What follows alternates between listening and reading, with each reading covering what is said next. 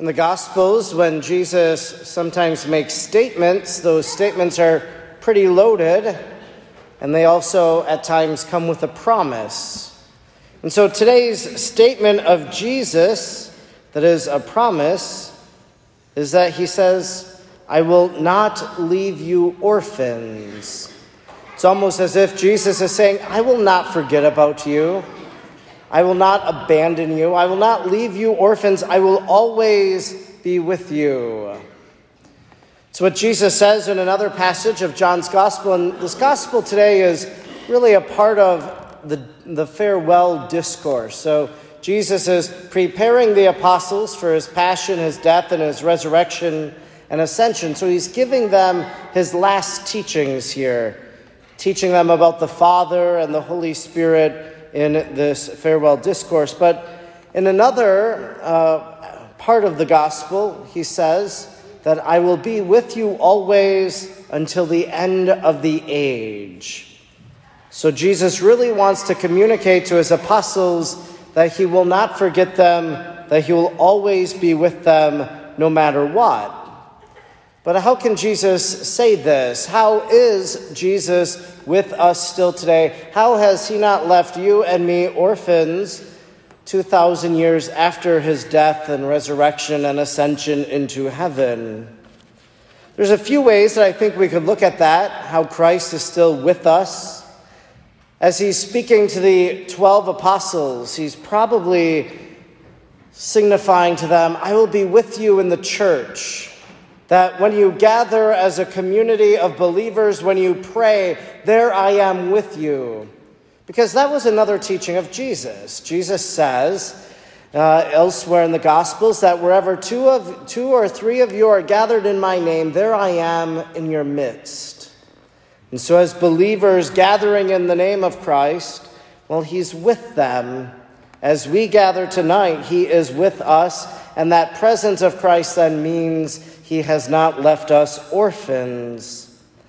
As He's speaking to the apostles, to those that will lead the church, probably Jesus wants them to know that I am with you as you lead, and that you will have one another and that you will support each other. And in that, as your spiritual fathers, I will not leave you orphans in that role. Another principal way that Jesus is still with us in the church is through the celebration of the sacraments, especially the sacrament of forgiveness, the sacrament of reconciliation. Jesus was with those people in the gospel when he healed them. And often when Jesus healed, he would tell them, Your sins are forgiven. Rise, pick up your mat, and be on your way. So there was a spiritual healing of the forgiveness of sins.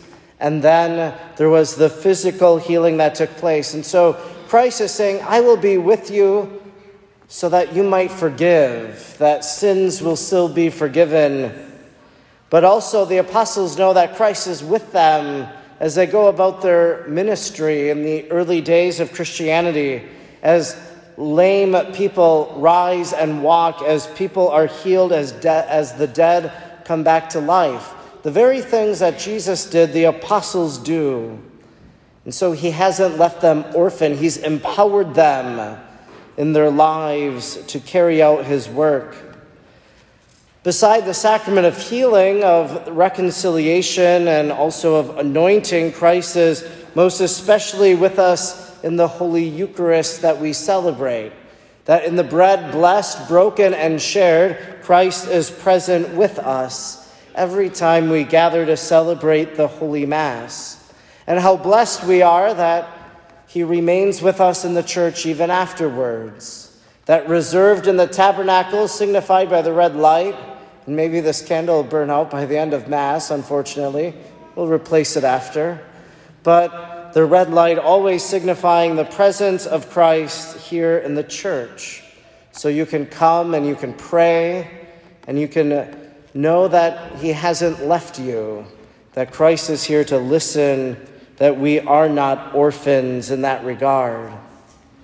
Another way, really clearly in our gospel tonight, that Christ has not left us orphans. He says, I will give you another advocate to be with you always, the Spirit of truth.